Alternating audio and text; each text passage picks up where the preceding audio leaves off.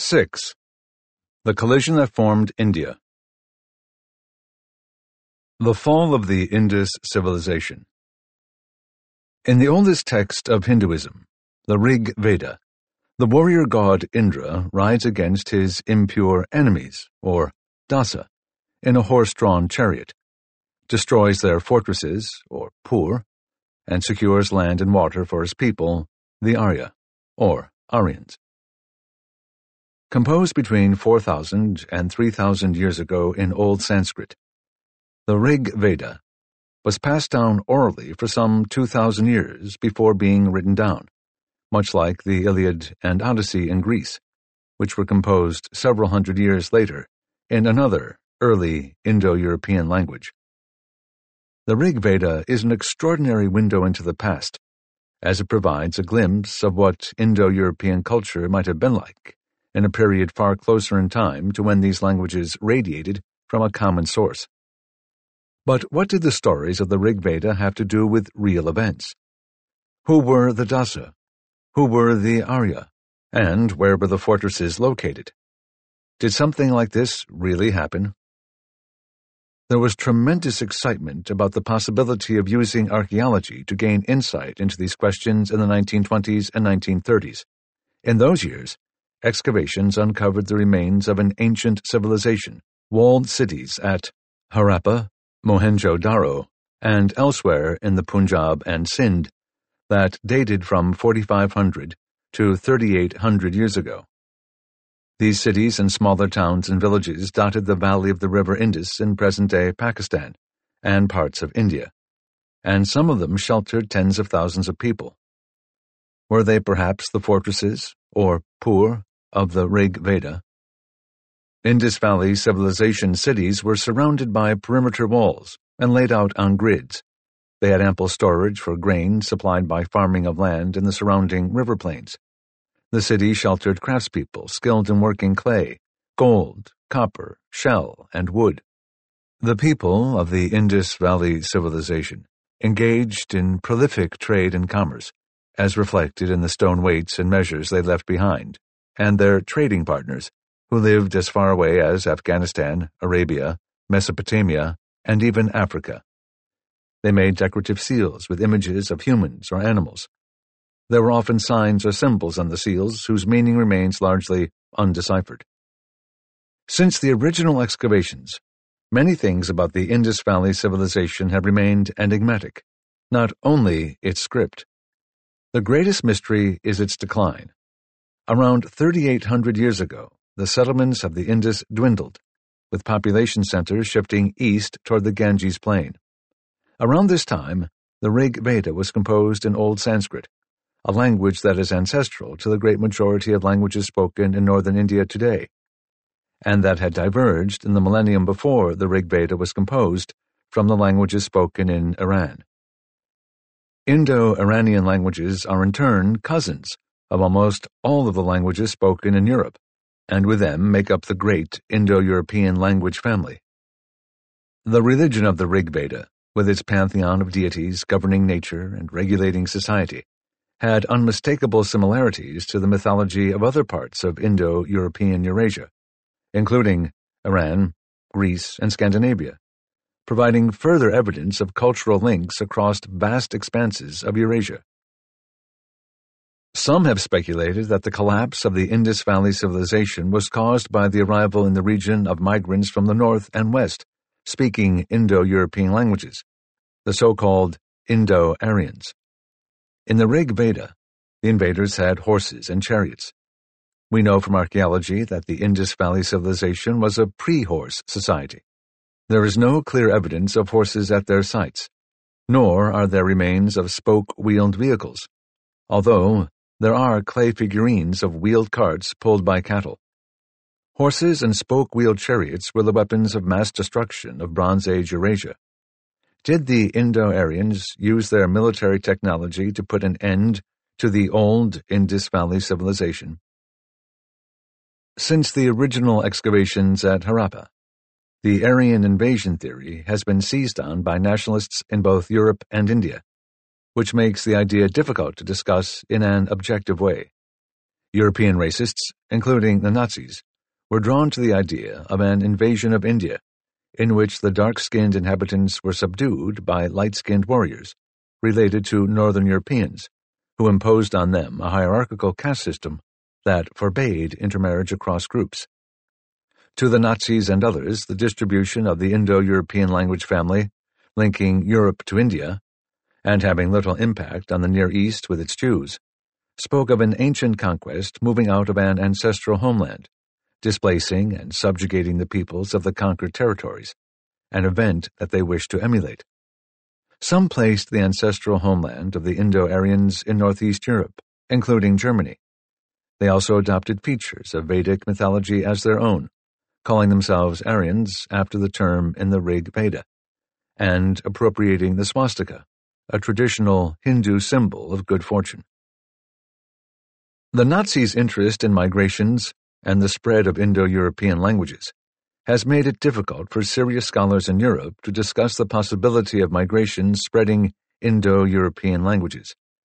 In India, the possibility that the Indus Valley civilization fell at the hands of migrating Indo-European speakers coming from the north is also fraught, as it suggests that important elements of South Asian culture might have been influenced from the outside. The idea of a mass migration from the north has fallen out of favor among scholars, not only because it has become so politicized, but also because archaeologists have realized that major cultural shifts in the archaeological record do not always imply major migrations. And in fact, there is scant archaeological evidence for such a population movement. There are no obvious layers of ash and destruction around 3,800 years ago, suggesting the burning and sacking of the Indus towns. If anything, there is evidence that the Indus Valley civilization's decline played out over a long period, with emigration away from the towns and environmental degradation taking place over decades. But the lack of archaeological evidence does not mean that there were no major incursions from the outside. Between 1600 and 1500 years ago, the Western Roman Empire collapsed under the pressure of the German expansions with great political and economic blows dealt to the Western Roman Empire when the Visigoths and the Vandals each sacked Rome and took political control of Roman provinces. However, there so far seems to be little archaeological evidence for destruction of Roman cities in this time, and if not for the detailed historical accounts, we might not know these pivotal events occurred. It is possible that in the apparent depopulation of the Indus Valley, too, we might be limited by the difficulty archaeologists have in detecting sudden change. The patterns evident from archaeology may be obscuring more sudden, triggering events. What can genetics add? It cannot tell us what happened at the end of the Indus Valley civilization, but it can tell us if there was a collision of peoples with very different ancestries. Although mixture is not by itself proof of migration, the genetic evidence of mixture proves that dramatic demographic change, and thus opportunity for cultural exchange, occurred close to the time of the fall of Harappa. A Land of Collisions The Great Himalayas were formed around 10 million years ago by the collision of the Indian continental plate, moving northward through the Indian Ocean with Eurasia. India today is also the product of collisions of cultures and people. Consider farming. The Indian subcontinent is one of the breadbaskets of the world.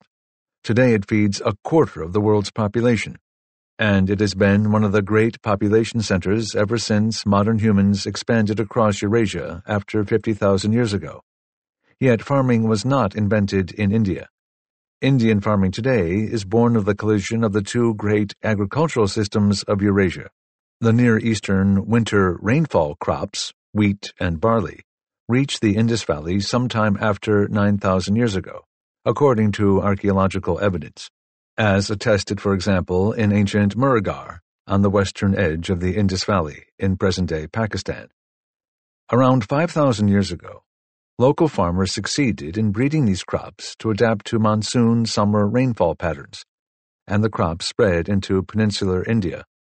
The Chinese monsoon summer rainfall crops of rice and millet also reached peninsular India around 5,000 years ago. India may have been the first place where the Near Eastern and the Chinese crop systems collided. Language is another blend. The Indo-European languages of the north of India are related to the languages of Iran and Europe. The Dravidian languages, spoken mostly by southern Indians, are not closely related to languages outside South Asia. There are also Sino-Tibetan languages spoken by groups living in the mountains fringing the north of India, and small pockets of tribal groups in the east and center that speak Austro-Asiatic languages related to Cambodian and Vietnamese, and that are thought to descend from the languages spoken by the peoples who first brought rice farming to South Asia and parts of Southeast Asia. Words borrowed from ancient Dravidian and Austro-Asiatic languages, which linguists can detect as they are not typical of Indo-European languages, are present in the Rig Veda, implying that these languages have been in contact in India for at least three or four thousand years. The people of India are also diverse in appearance, providing visual testimony to mixture. A stroll down a street in any Indian city makes it clear how diverse Indians are. Skin shades range from dark to pale. Some people have facial features like Europeans, others closer to Chinese. It is tempting to think that these differences reflect a collision of peoples who mixed at some point in the past, with different proportions of mixture in different groups living today. But it is also possible to overinterpret physical appearances, as it is known that appearances can also reflect environment and diet. The first genetic work in India gave seemingly contradictory results. Researchers studying mitochondrial DNA, always passed down from mothers, found that the vast majority of mitochondrial DNA in Indians was unique to the subcontinent, and they estimated that the Indian mitochondrial DNA types only shared common ancestry with ones predominant outside South Asia many tens of thousands of years ago. This suggested that on the maternal line, Indian ancestors had been largely isolated within the subcontinent for a long time, without mixing with neighboring populations to the west east, or north. In contrast, a good fraction of Y chromosomes in India, passed from father to son, showed closer relatedness to West Eurasians, Europeans, Central Asians, and Near Easterners, suggesting mixture. Some historians of India have thrown up their hands and discounted genetic information due to these apparently conflicting findings. The situation has not been helped by the fact that geneticists do not have formal training in archaeology, anthropology, and linguistics, the fields that have dominated the study of human prehistory, and are prone to make elementary mistakes, or to be tripped up by known fallacies when summarizing findings from those fields. But it is foolhardy to ignore genetics. We geneticists may be the barbarians coming late to the study of the human past, but it is always a bad idea to ignore barbarians we have access to a type of data that no one has had before, and we are wielding these data to address previously unapproachable questions about who ancient peoples were. The Isolated People of Little Andaman Island My research into the prehistory of India began in 2007 with a book and a letter. The book was The History and Geography of Human Genes Luca Cavalli Sforza's magnum opus, in which he mentions the Negrito, people of the Andaman Islands in the Bay of Bengal, hundreds of kilometers from the mainland. The Andaman Islands have remained isolated by deep sea barriers for most of the history of modern human dispersal through Eurasia, although the largest, Great Andaman, has been massively disrupted by mainland influence over the last few hundred years. The British used it as a colonial prison. North Sentinel Island is populated by one of the last largely uncontacted Stone Age peoples of the world, a group of several hundred people who are now protected from outside interference by the Indian government, and who are so not of our world that they shot arrows at Indian helicopters sent to offer help after the Indian Ocean tsunami of 2004. The Andamanese speak languages that are so different from any others in Eurasia that they have no traceable connections. They also look very different from other humans living nearby, with slighter frames and tightly coiled hair. In one section of his book, Cavalli Sforza speculated that the Andamanese might represent isolated descendants of the earliest expansions of modern humans out of Africa, perhaps having moved there before the migration that occurred after around 50,000 years ago, and that gave rise to most of the ancestry of non-Africans today. On reading this, my colleagues and I wrote a letter to Lalji Singh and Kumarasamy Thangaraj of the Center for Cellular and Molecular Biology, CCMB, in Hyderabad, India. A few years earlier, Singh and Thangaraj had published a paper on mitochondrial and Y chromosome DNA from people of the Andaman Islands. Their study showed that the people of Little Andaman Island had been separated for tens of thousands of years from peoples of the Eurasian mainland. I asked them whether it would be possible to analyze whole genomes of the Andamanese to gain a fuller picture. Singh and Thangaraj were excited to collaborate and quickly convinced me that there was a broader picture to paint involving mainland Indians as well. They offered us access to a vast collection of DNA.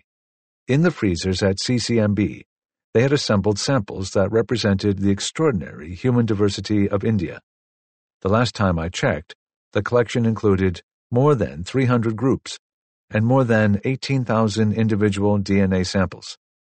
These had been assembled by students from all over India who had visited villages and collected blood samples from people whose grandparents were from the same location and group.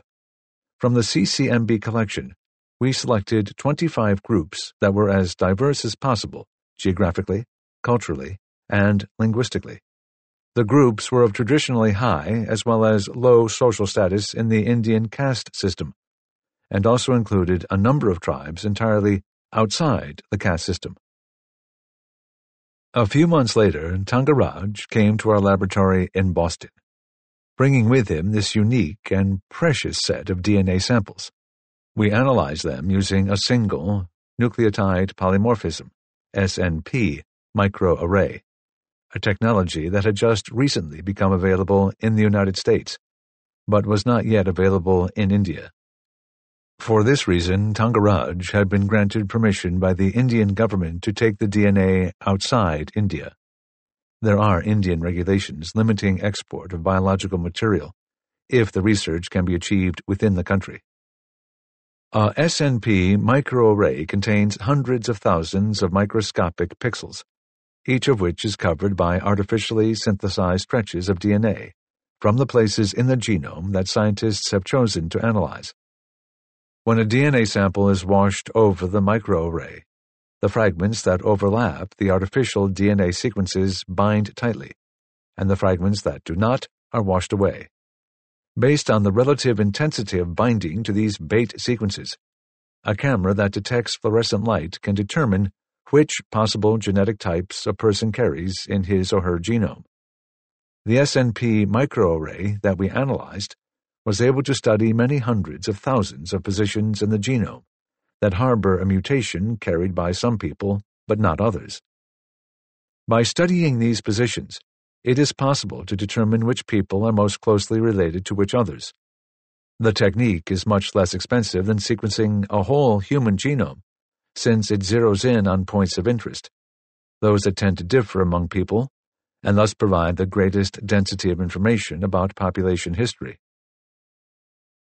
To obtain an initial picture of how the samples are related to each other, we use the mathematical technique of principal component analysis, which is also described in the previous chapter on West Eurasian population history, and which finds combinations of single letter changes in DNA that are most informative about the differences among people. Using this method to display Indian genetic data on a two-dimensional graph, we found that the samples spread out along a line. At the far extreme of the line were West Eurasian individuals, Europeans, Central Asians, and Near Easterners, which we had included in the analysis for the sake of comparison. We called the non-West Eurasian part of the line the Indian Cline, a gradient of variation among Indian groups that pointed on the plot like an arrow directly at West Eurasians. A gradient in a principal component analysis plot can be caused by several quite different histories, but such a striking pattern led us to guess that many Indian groups today might be mixtures, in different proportions, of a West Eurasian related ancestral population, and another very different population. Seeing that the southernmost groups in India, which also spoke Dravidian languages, tended to be farthest away from West Eurasians in the plot, we explored a model in which Indians today are formed from a mixture of two ancestral populations, and we evaluated the consistency of this model with the data. To test whether mixture occurred, we had to develop new methods. The methods that we applied in 2010 to show that mixture had occurred between Neanderthals and modern humans were in fact primarily developed to study Indian population history. We first tested the hypothesis that Europeans and Indians descend from a common ancestral population that split at an earlier time from the ancestors of East Asians, such as Han Chinese. We identified DNA letters where European and Indian genomes differed, and then measured how often Chinese samples had the genetic type seen in Europeans or Indians. We found that Chinese clearly share more DNA letters with Indians than they do with Europeans. That ruled out the possibility that Europeans and Indians descended from a common homogeneous ancestral population, since their separation from the ancestors of Chinese. We then tested the alternative hypothesis that Chinese and Indians descend from a common ancestral population, since their separation from the ancestors of Europeans. However, this scenario did not hold up either. European groups are more closely related to all Indians than to all Chinese we found that the frequencies of the genetic mutations seen in all Indians are, on average, intermediate between those in Europeans and East Asians. The only way that this pattern could arise was through a mixture of ancient populations, one related to Europeans, Central Asians, and Near Easterners, and another related distantly to East Asians. We initially called the first population West Eurasians, as a way of referring to the large set of populations in Europe, the Near East, and Central Asia, among which there are only modest differences in the frequencies of genetic mutations from one group to another. These differences are typically about 10 times smaller than the differences between Europeans and the people of East Asia. It was striking to find that one of the two populations contributing to the ancestry of Indians today grouped with West Eurasians. This looked to us like the easternmost edge of the ancient distribution of West Eurasian ancestry, where it had mixed with other very different people. We could see that the other population was more closely related to present-day East Asians, such as Chinese, but was also clearly tens of thousands of years separated from them. So it represented an early diverging lineage that contributed to people living today in South Asia but not much to people living anywhere else. Having identified the mixture, we searched for present-day Indian populations that might have escaped it. All the populations on the mainland had some West Eurasian related ancestry. However, the people of Little Andaman Island had none. The Andamanese were consistent with being isolated descendants of an ancient East Asian related population, that contributed to South Asians. The indigenous people of Little Andaman Island, despite a census size of fewer than 100, turned out to be key to understanding the population history of India.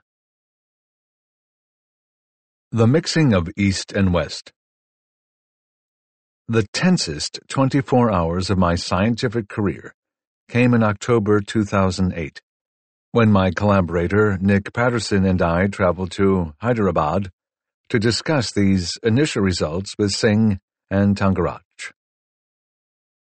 Our meeting on October 28 was challenging. Singh and Thangaraj seemed to be threatening to nix the whole project. Prior to the meeting, we had shown them a summary of our findings, which were that Indians today descend from a mixture of two highly divergent ancestral populations, one being West Eurasians. Singh and Thangaraj objected to this formulation because, they argued, it implied that West Eurasian people migrated en masse into India. They correctly pointed out that our data provided no direct evidence for this conclusion.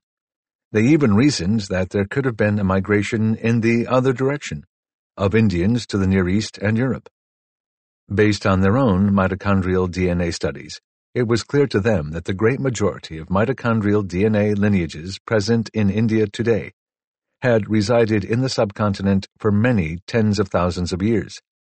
They did not want to be part of a study that suggested a major West Eurasian incursion into India without being absolutely certain as to how the whole genome data could be reconciled with their mitochondrial DNA findings.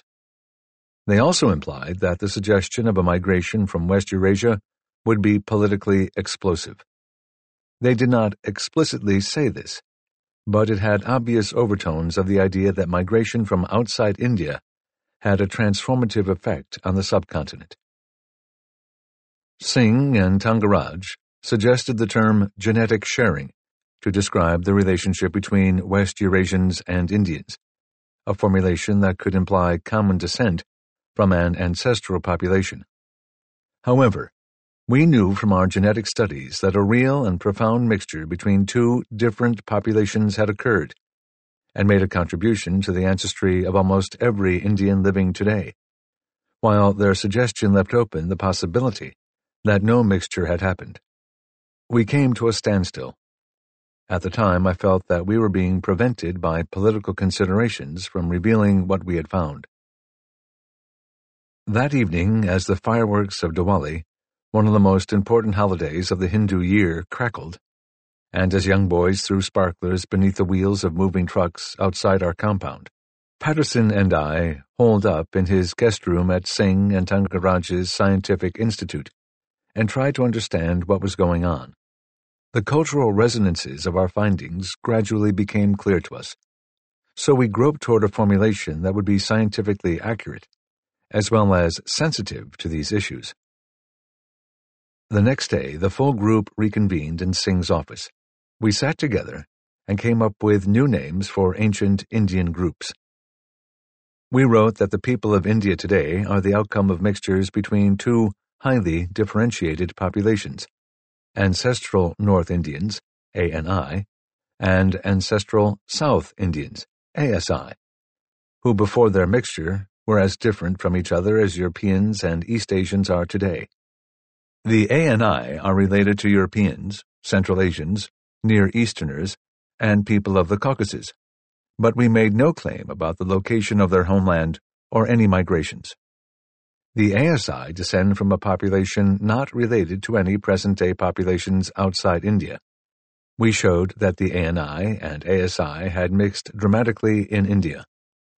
The result is that everyone in mainland India today is a mix, albeit in different proportions, of ancestry related to West Eurasians and ancestry more closely related to diverse East Asian and South Asian populations. No group in India can claim genetic purity. Ancestry, Power, and Sexual Dominance Having come to this conclusion, we were able to estimate the fraction of West Eurasian related ancestry in each Indian group. To make these estimates, we measured the degree of the match of a West Eurasian genome to an Indian genome on the one hand, and to a Little Andaman Islander genome on the other. The Little Andamanese were crucial here, because they are related, albeit distantly, to the ASI but do not have the West Eurasian related ancestry present in all mainland Indians, so we could use them as a reference point for our analysis. We then repeated the analysis, now replacing the Indian genome with the genome of a person from the Caucasus, to measure the match rate we should expect if a genome was entirely of West Eurasian related ancestry. By comparing the two numbers, we could ask how far is each Indian population from what we would expect for a population of entirely West Eurasian ancestry? By answering this question, we could estimate the proportion of West Eurasian related ancestry in each Indian population. In this initial study, and in subsequent studies with larger numbers of Indian groups, we found that West Eurasian related mixture in India ranges from as low as 20% to as high as 80%. This continuum of West Eurasian related ancestry in India is the reason for the Indian cline, the gradient we had seen on our principal components plots. No group is unaffected by mixing, neither the highest nor the lowest caste, including the non-Hindu tribal populations living outside the caste system. The mixture proportions provided clues about past events. For one thing, the genetic data hinted at the languages spoken by the ancient ANI and ASI. Groups in India that speak Indo-European languages typically have more ANI ancestry than those speaking Dravidian languages who have more ASI ancestry.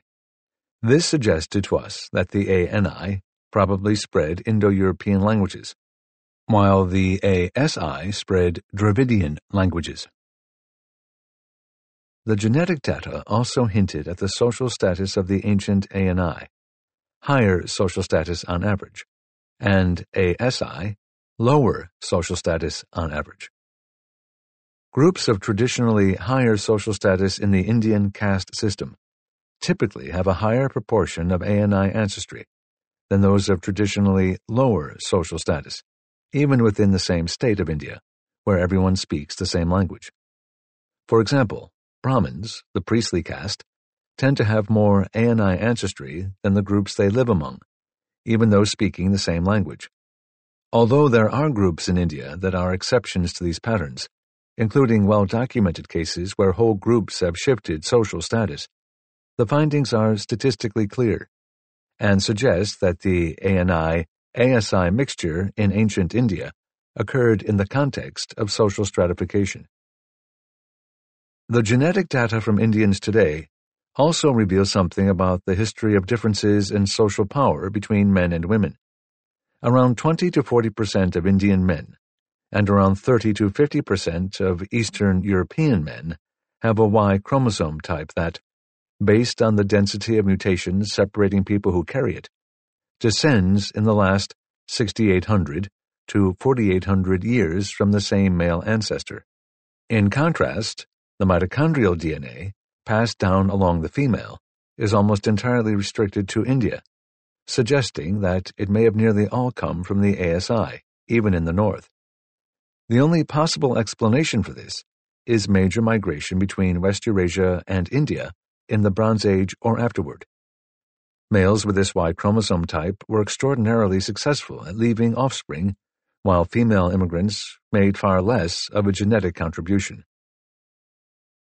The discrepancy between the Y chromosome and mitochondrial DNA patterns initially confused historians, but a possible explanation is that most of the ANI genetic input into India came from males. This pattern of sex asymmetric population mixture is disturbingly familiar. Consider African Americans. The approximately 20% of ancestry that comes from Europeans derives in an almost 4 to 1 ratio from the male side. Consider Latinos from Colombia. The approximately 80% of ancestry that comes from Europeans is derived in an even more unbalanced way from males, a 50 to 1 ratio. I explore in Part 3 what this means for the relationships among populations, and between males and females. But the common thread is that males from populations with more power tend to pair with females from populations with less. It is amazing that genetic data can reveal such profound information about the social nature of past events. Population mixture at the twilight of Harappa. To understand what our findings about population mixture meant in the context of Indian history, we needed to know not just that population mixture had occurred, but also when.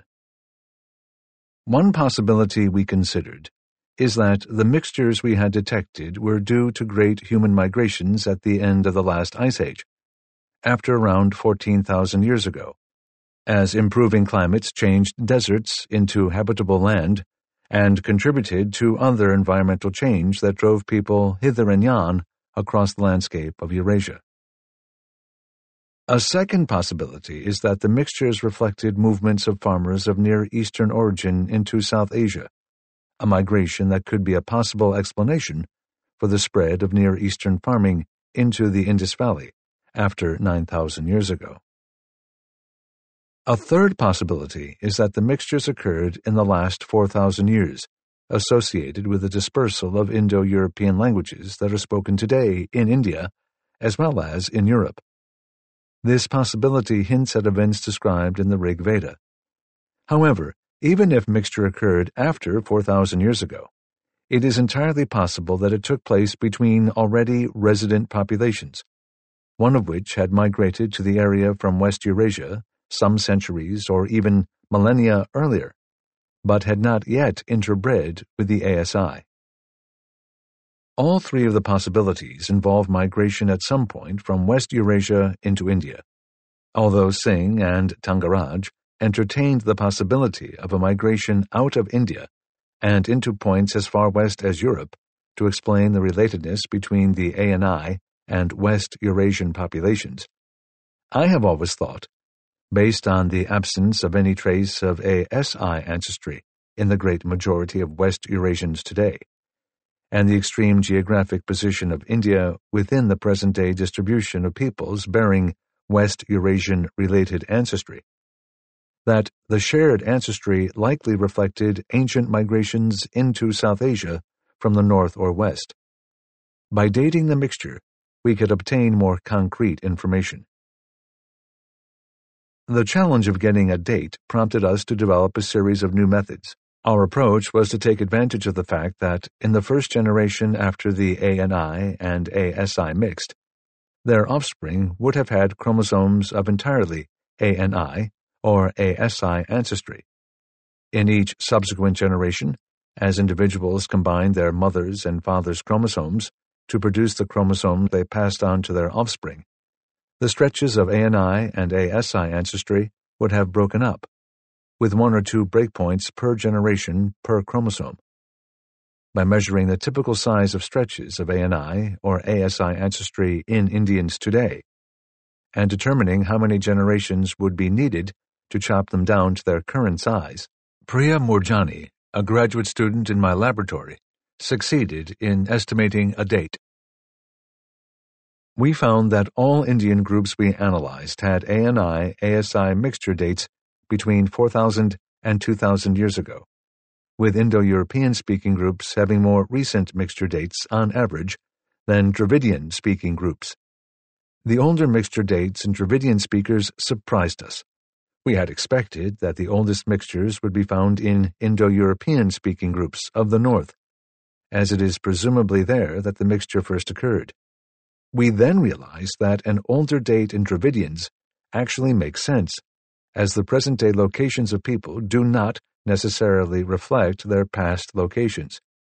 Suppose that the first round of mixture in India happened in the north, close to 4,000 years ago, and was followed by subsequent waves of mixture in northern India, as previously established populations and people with much more West Eurasian ancestry came into contact repeatedly along a boundary zone. The people who were the products of the first mixtures in northern India could plausibly, over thousands of years, have mixed with or migrated to southern India, and thus the dates in southern Indians today would be those of the first round of mixture. Later waves of mixture of West Eurasian related people into northern Indian groups would then cause the average date of mixture estimated in northern Indians today to be more recent than in southern Indians. A hard look at the genetic data confirms the theory of multiple waves of ANI related mixture into the north. Interspersed among the short stretches of ANI derived DNA we find in northern Indians, we also find quite long stretches of ANI derived DNA, which must reflect recent mixtures with people of little or no ASI ancestry. Remarkably, the patterns we observed were consistent with the hypothesis that all of the mixture of ANI and ASI ancestry that occurred in the history of some present-day Indian groups happened within the last 4,000 years. This meant that the population structure of India before, around 4,000 years ago, was profoundly different from what it is today. Before then, there were unmixed populations, but afterward, there was convulsive mixture in India, which affected nearly every group. So between 4,000 and 3,000 years ago, just as the Indus civilization collapsed and the Rig Veda was composed, there was a profound mixture of populations that had previously been segregated. Today in India, people speaking different languages and coming from different social statuses have different proportions of ANI ancestry. Today, ANI ancestry in India derives more from males than from females. This pattern is exactly what one would expect from an Indo-European speaking people taking the reins of political and social power after 4,000 years ago, and mixing with the local peoples in a stratified society, with males from the groups in power having more success in finding mates than those from the disenfranchised groups. The Antiquity of Caste How is it that the genetic marks of these ancient events have not been blurred beyond recognition after thousands of years of history? One of the most distinctive features of traditional Indian society is caste, the system of social stratification that determines whom one can marry and what privileges and roles one has in society. The repressive nature of caste has spawned in reaction major religions Jainism, Buddhism, and Sikhism, each of which offered refuge from the caste system.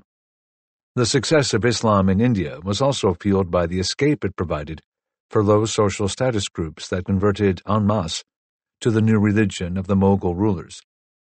Caste was outlawed in 1947 with the birth of democratic India but it still shapes whom people choose to socialize with and marry today.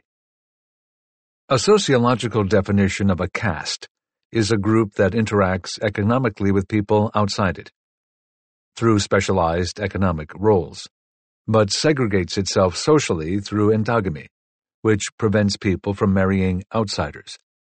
Jews in northeastern Europe, from whom I descend, were, prior to the Jewish emancipation, beginning in the late 18th century, a caste in lands where not all groups were castes. Jews served an economic function as moneylenders, liquor vendors, merchants, and craftspeople for the population within which they lived. Religious Jews then as now segregated themselves socially through dietary rules, kosher laws, distinctive dress, body modification, circumcision of males, and strictures against marrying outsiders. Caste in India is organized at two levels, Varna and Jati. The Varna system involves stratification of all of society into at least four ranks. At the top, the priestly group, Brahmins, and the warrior group, Kshatriyas. In the middle, the merchants, farmers, and artisans, Vaishya. And finally, the lower castes, Shudras, who are laborers. There are also the Chandalas or Dalits, scheduled castes, people who are considered so low that they are untouchable and excluded from normal society. Finally, there are the scheduled tribes, the official Indian government name for people outside Hinduism who are neither Muslim nor Christian. The caste system is a deep part of traditional Hindu society and is described in detail in the religious texts Vedas that were composed subsequent to the Rig Veda. The Jati system, which few people outside India understand, is much more complicated and involves a minimum of 4,600 and by some accounts around 40,000 endogamous groups. Each is assigned a particular rank in the Varna system, but strong and complicated endogamy rules prevent people from most different jatis from mixing with each other, even if they are of the same Varna level. It is also clear that in the past, whole Jati groups have changed their Varna ranks. For example, the Gujar Jati, from which the state of Gujarat in northwest India takes its name, have a variety of ranks depending on where in India they live, which is likely to reflect the fact that in some regions, Gujars have successfully made the case to raise the status of their jati within the Varna hierarchy. How the Varna and Jati relate to each other is a much debated mystery. One hypothesis, suggested by the anthropologist Irawati Karve, is that thousands of years ago, Indian peoples lived in effectively endogamous tribal groups that did not mix, much like tribal groups in other parts of the world today. Political elites then ensconced themselves at the top of the social system as priests, kings, and merchants, creating a stratified system in which the tribal groups were incorporated into society in the form of laboring groups that remained at the bottom of society as Shudras and Dalits. The tribal organization was thus fused with the system of social stratification to form early jatis, and eventually the jati structure percolated up to the higher ranks of society, so that today there are many jatis of higher as well as of lower castes. These ancient tribal groups have preserved their distinctiveness through the caste system and endogamy rules. An alternative hypothesis is that strong endogamy rules are not very old at all. The theory of the caste system is undeniably old, as it is described in the ancient Law Code of Manu, a Hindu text composed some hundreds of years after the Rig Veda. The Law Code of Manu describes in exquisite detail the Varna system of ranked social stratification, and within it, the innumerable jati groups. It puts the whole system into a religious framework, justifying its existence as part of the natural order of life. However, revisionist historians, led by the anthropologist Nicholas Dirks, have argued that, in fact, strong endogamy was not practiced in ancient India but instead is largely an innovation of British colonialism.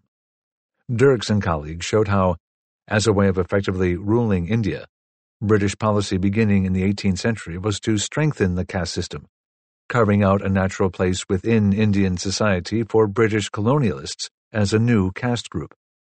To achieve this, the British strengthened the institution of caste in parts of India where it was not very important, and worked to harmonize caste rules across different regions. Given these efforts, Dirks suggested that strong endogamy restrictions as manifested in today's castes might not be as old in practice as they seem. To understand the extent to which the jatis corresponded to real genetic patterns, we examined the degree of differentiation of each jati from which we had data, with all others based on differences in mutation frequencies. We found that the degree of differentiation was at least three times greater than that among European groups, separated by similar geographic distances. This could not be explained by differences in ANI ancestry among groups, or differences in the region within India from which the population came, or differences in social status. Even comparing pairs of groups matched according to these criteria, we found that the degree of genetic differentiation among Indian groups was many times larger than that in Europe. These findings led us to surmise that many Indian groups today might be the products of population bottlenecks. These occur when relatively small numbers of individuals have many offspring, and their descendants too have many offspring, and remain genetically isolated from the people who surround them, due to social or geographic barriers. Famous population bottlenecks in the history of people of European ancestry include the ones that contributed most of the ancestry of the Finnish population, around 2,000 years ago. A large fraction of the ancestry of today's Ashkenazi Jews, around 600 years ago. And most of the ancestry of religious dissenters such as Hutterites and Amish, who eventually migrated to North America, around 300 years ago.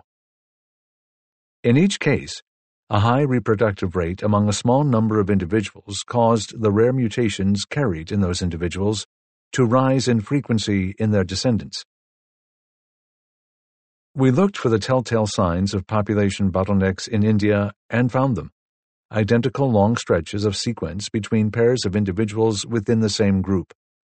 The only possible explanation for such segments is that the two individuals descend from an ancestor in the last few thousand years who carried that DNA segment. What's more, the average size of the shared DNA segments reveals how long ago in the past that shared ancestor lived, as the shared segments break up at a regular rate in each generation through the process of recombination. The genetic data told a clear story. Around a third of Indian groups experienced population bottlenecks as strong or stronger than the ones that occurred among Finns or Ashkenazi Jews. We later confirmed this finding in an even larger dataset that we collected working with Thangaraj. Genetic data from more than 250 Jati groups spread throughout India. Many of the population bottlenecks in India were also exceedingly old. One of the most striking we discovered was in the Vaisya of the southern Indian state of Andhra Pradesh, a middle caste group of approximately 5 million people whose population bottleneck we could date from the size of segments shared between individuals of the same population to between 3,000 and 2,000 years ago. The observation of such a strong population bottleneck among the ancestors of the Vaisya was shocking. It meant that after the population bottleneck, the ancestors of the Vaisya had maintained strict endogamy, allowing essentially no genetic mixing into their group for thousands of years. Even an average rate of influx into the Vaisya of as little as 1% per generation would have erased the genetic signal of a population bottleneck. The ancestors of the Vaisya did not live in geographic isolation. Instead, they lived cheek by jowl with other groups in a densely populated part of India. Despite proximity to other groups, the endogamy rules and group identity in the Vaisya have been so strong that they maintained strict social isolation from their neighbors, and transmitted that culture of social isolation to each and every subsequent generation. And the Vaisya were not unique. A third of the groups we analyzed gave similar signals, implying thousands of groups in India like this.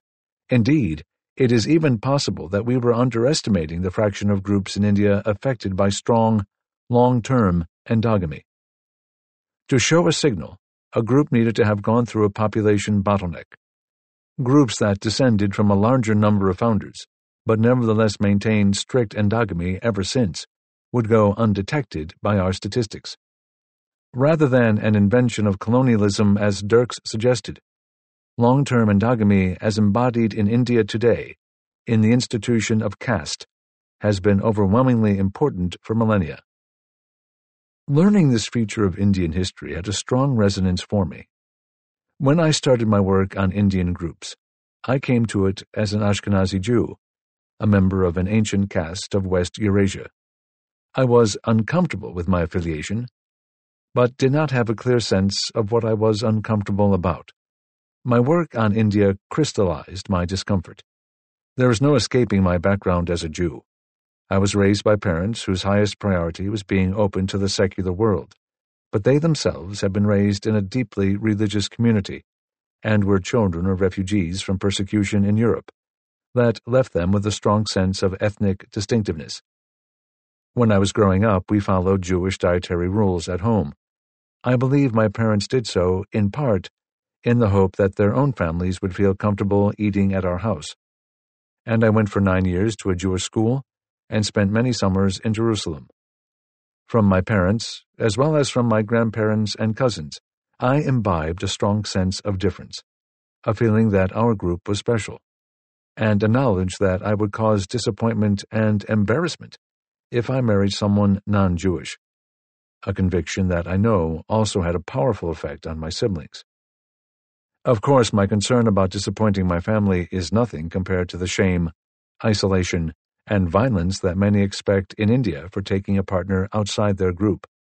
And yet, my perspective as a Jew made me empathize strongly with all the likely Romeos and Juliets over thousands of years of Indian history, whose loves across ethnic lines have been quashed by caste. My Jewish identity also helped me to understand, on a visceral level, how this institution had successfully perpetrated itself for so long. What the data were showing us was that the genetic distinctions among Jati groups within India were in many cases real, thanks to the long-standing history of endogamy in the subcontinent. People tend to think of India, with its more than 1.3 billion people, as having a tremendously large population, and indeed many Indians as well as foreigners see it this way. But genetically, this is an incorrect way to view the situation. The Han Chinese are truly a large population. They have been mixing freely for thousands of years. In contrast, there are few, if any, Indian groups that are demographically very large, and the degree of genetic differentiation among Indian Jati groups living side by side in the same village is typically two to three times higher than the genetic differentiation between Northern and Southern Europeans.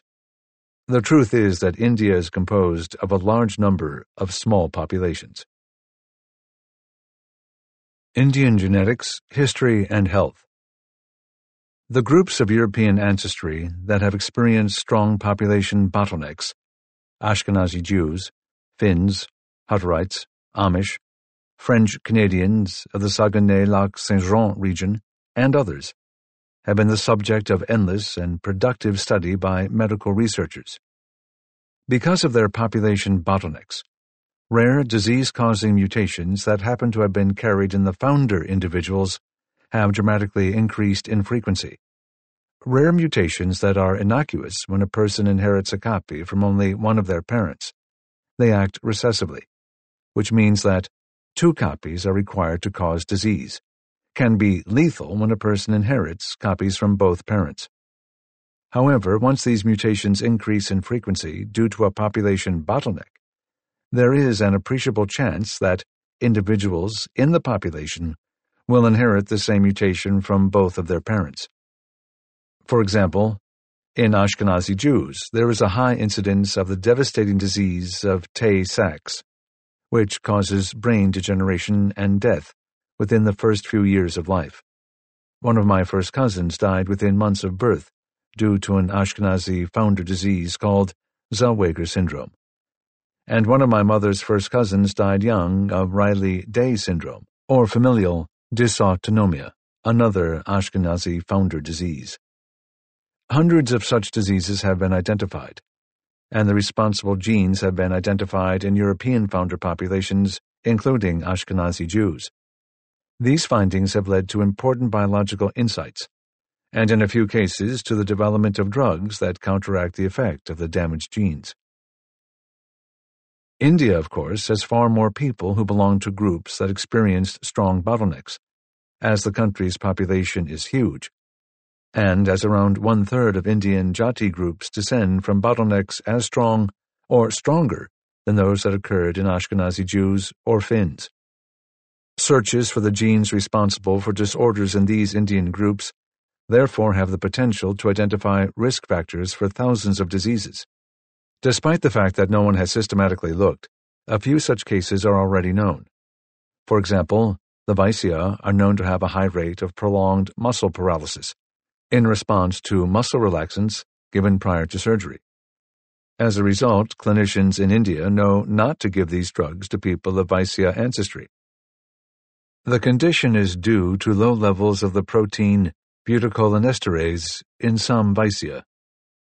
Genetic work has shown that this condition is due to a recessively acting mutation that occurs at about 20% frequency in the Vaisya, a far higher rate than in other Indian groups, presumably because the mutation was carried in one of the Vaisya's founders. This frequency is sufficiently high that the mutation occurs in two copies in about 4% of the Vaisya, causing disastrous reactions for people who carry the mutation and go under anesthesia. As the Vaisya example demonstrates, the history of India presents an important opportunity for biological discovery, as finding genes for rare recessive diseases is cheap with modern genetic technology. All it takes is access to a small number of people in a jati group with the disease, whose genomes can then be sequenced.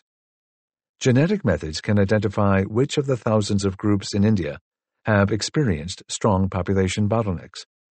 Local doctors and midwives can identify syndromes that occur at high rates in specific groups. It is surely the case that local doctors, having delivered thousands of babies, will know that certain diseases and malformations occur more frequently in some groups than in others.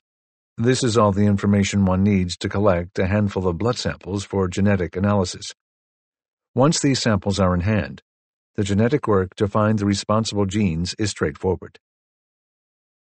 The opportunities for making a medical difference in India through surveys of rare recessive disease are particularly great because arranged marriage is very common. Much as I find restrictions on marriage discomforting, arranged marriages are a fact in numerous communities in India, as they are in the ultra Orthodox Jewish community. A number of my own first cousins in the Ashkenazi Jewish Orthodox community have found their spouses that way. In this religious community, a genetic testing organization founded by Rabbi Yosef Eckstein in 1983, after he lost four of his own children to Tay Sachs, has driven many recessive diseases almost to extinction. In many Orthodox religious high schools in the United States and Israel, nearly all teenagers are tested for whether they are carriers of the handful of rare recessive disease causing mutations that are common in the Ashkenazi Jewish community. If they are carriers, they are never introduced by matchmakers to other teenagers carrying the same mutation. There is every opportunity to do the same in India. But instead of affecting a few hundred thousand people, in India, the approach could have an impact on hundreds of millions. A Tale of Two Subcontinents The Parallel History of India and Europe. Up until 2016, the genetic studies of Indian groups focused on the ANI and the ASI, the two populations that mixed in different proportions to produce the great diversity of endogamous groups still living in India today. But this changed in 2016 when several laboratories, including mine, published the first genome-wide ancient DNA from some of the world's earliest farmers, people who lived between 11,000 and 8,000 years ago in present-day Israel, Jordan, Anatolia, and Iran. When we studied how these early farmers of the Near East were related to people living today, we found that present-day Europeans have strong genetic affinity to early farmers from Anatolia consistent with the migration of Anatolian farmers into Europe after 9,000 years ago. Present day people from India have a strong affinity to ancient Iranian farmers, suggesting that the expansion of Near Eastern farming eastward to the Indus Valley after 9,000 years ago had as important an impact on the population of India. But our studies also reveal that present day people in India have strong genetic affinities to ancient steppe pastoralists. How could the genetic evidence of an impact of an Iranian farming expansion on the population of India be reconciled with the evidence of steppe expansions? The situation was reminiscent of what we had found a couple of years before in Europe, where today's populations are a mixture not just of indigenous hunter gatherers and migrant farmers, but also of a third major group with an origin in the steppe. To gain some insight, Iosif Lazaridis in my laboratory wrote down mathematical models for present-day Indian groups as mixtures of populations related to Little Andaman Islanders, ancient Iranian farmers, and ancient steppe peoples. What he found is that almost every group in India has ancestry from all three populations. Nick Patterson then combined the data from almost 150 present-day Indian groups to come up with a unified model that allowed him to obtain precise estimates of the contribution of these three ancestral populations to present-day Indians. When Patterson inferred what would have been expected for a population of entirely ANI ancestry, one with no Andamanese-related ancestry, he determined that they would be a mixed population of Iranian farmer-related ancestry and steppe pastoralist-related ancestry. But when he inferred what would have been expected for a population of entirely ASI ancestry, one with no Yamnaya-related ancestry, he found that they too must have had substantial Iranian farmer-related ancestry, the rest being little Andamanese-related.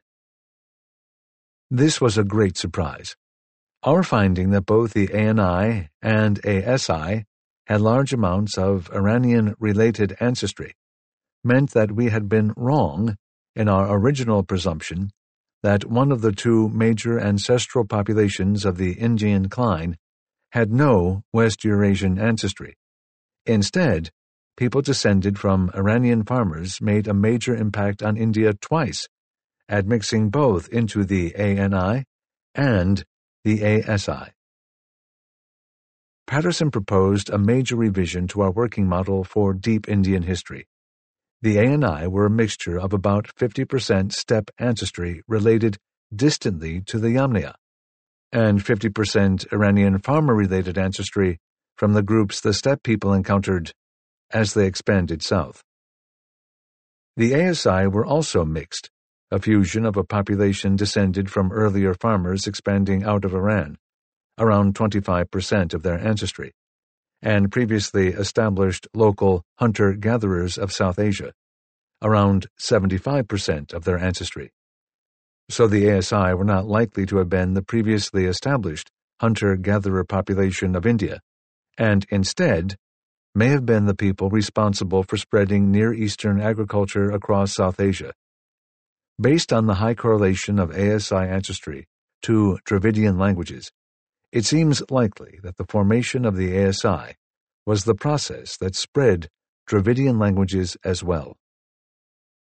These results reveal a remarkably parallel tale of the prehistories of two similarly sized subcontinents of Eurasia, Europe and India. In both regions, farmers migrating from the core region of the Near East after 9,000 years ago, in Europe from Anatolia, and in India from Iran, brought a transformative new technology, and interbred with the previously established hunter-gatherer populations to form new mixed groups between 9,000 and 4,000 years ago. Both subcontinents were then also affected by a second, later major migration with an origin in the steppe, in which Yamnaya pastoralists, speaking an Indo-European language, mixed with the previously established farming population they encountered along the way. In Europe, forming the peoples associated with the corded ware culture and in India, eventually forming the ANI. These populations of mixed steppe and farmer ancestry then mixed with the previously established farmers of their respective regions, forming the gradients of mixture we see in both subcontinents today. The Yamnaya, who the genetic data show were closely related to the source of the steppe ancestry in both India and Europe, are obvious candidates for spreading Indo-European languages to both the subcontinents of Eurasia. Remarkably, Patterson's analysis of population history in India provided an additional line of evidence for this. His model of the Indian cline was based on the idea of a simple mixture of two ancestral populations, the ANI and ASI. But when he looked harder and tested each of the Indian cline groups in turn, for whether it fit this model. He found that there were six groups that did not fit, in the sense of having a higher ratio of steppe-related to Iranian farmer-related ancestry than was expected from this model. All six of these groups are in the Brahmin Varna, with a traditional role in society as priests and custodians of the ancient texts written in the Indo-European Sanskrit language despite the fact that Brahmins made up only about 10% of the groups Patterson tested. A natural explanation for this was that the ANI were not a homogeneous population when they mixed with the ASI, but instead contained socially distinct subgroups with characteristic ratios of steppe to Iranian related ancestry.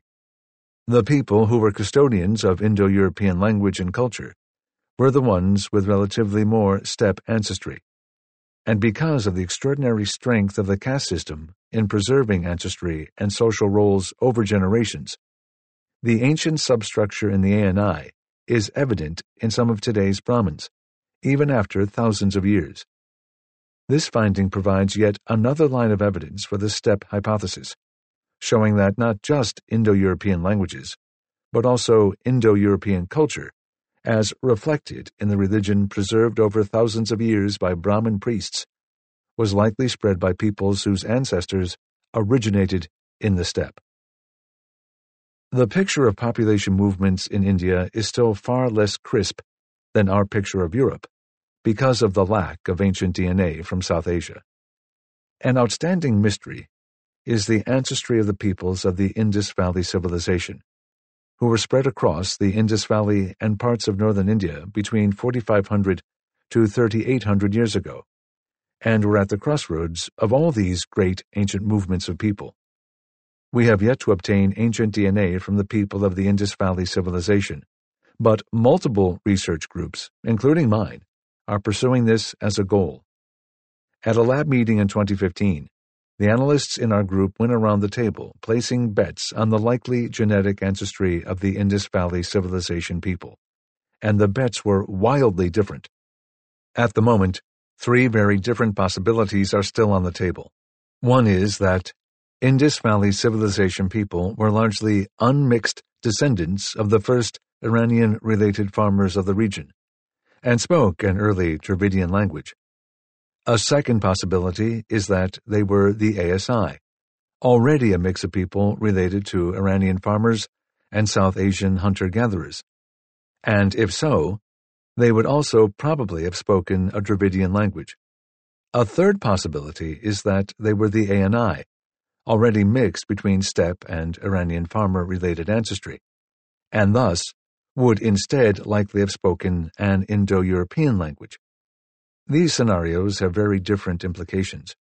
But with ancient DNA, this and other great mysteries of the Indian past will soon be resolved.